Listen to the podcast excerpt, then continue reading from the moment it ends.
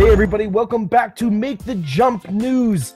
Oh man, oh man, oh man, Star Wars fans, guess what? You don't have to be at San Diego Comic Con this year to be a collector. You can enjoy all the collecting world from home. That's right. And I'm telling it to you because that's just how it is. Cool!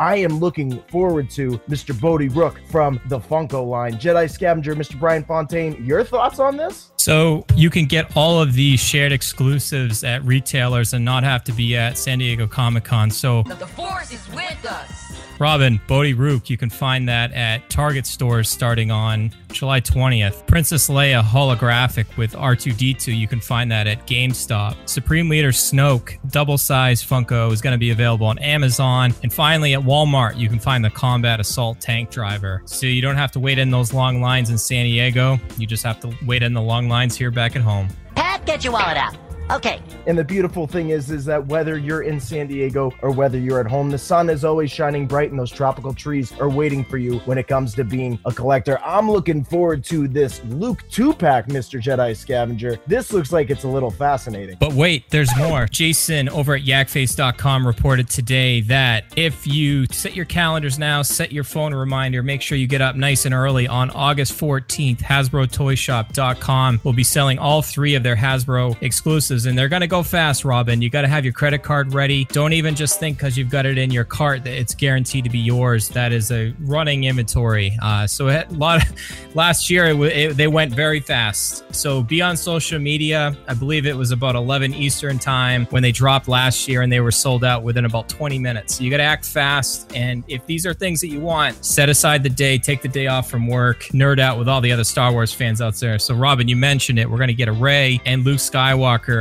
the Black Series two pack, Rey and Jedi training outfit, Luke Skywalker. Finally, Robin, we got him in his Jedi Master outfit. You're going to find that for $49.99.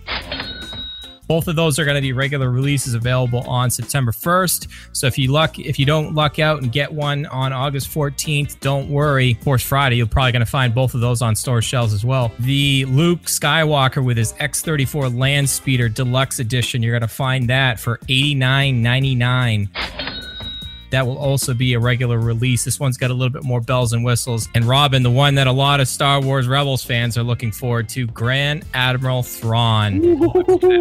Forty-nine ninety-nine. Has all the artifacts and art and everything that he's collected in his office there. You're going to find the, the, the chalice from The Last Crusade and many, many more. You're going to find that for $49.99 that also is going to be a regular release. So if you strike out there, don't fret, Star Wars fans. You still get a shot. Jedi Scavenger is telling you clean your credit cards, make those mortgage payments, and tell your wife and husband that collecting stuff is coming home from San Diego Comic Con this year. And you're hearing it first from Make the Jump News from BrickCityBlockade.com Podcast Network. Follow Jedi Scavenger over at Jedi Scavenger SW. And please make sure to head on over to iTunes. Follow the Brick City Blockade Podcast Network by subscribing, rating, and commenting on everything happening in a galaxy far, far away. And as we always say, may the force be with you. Always.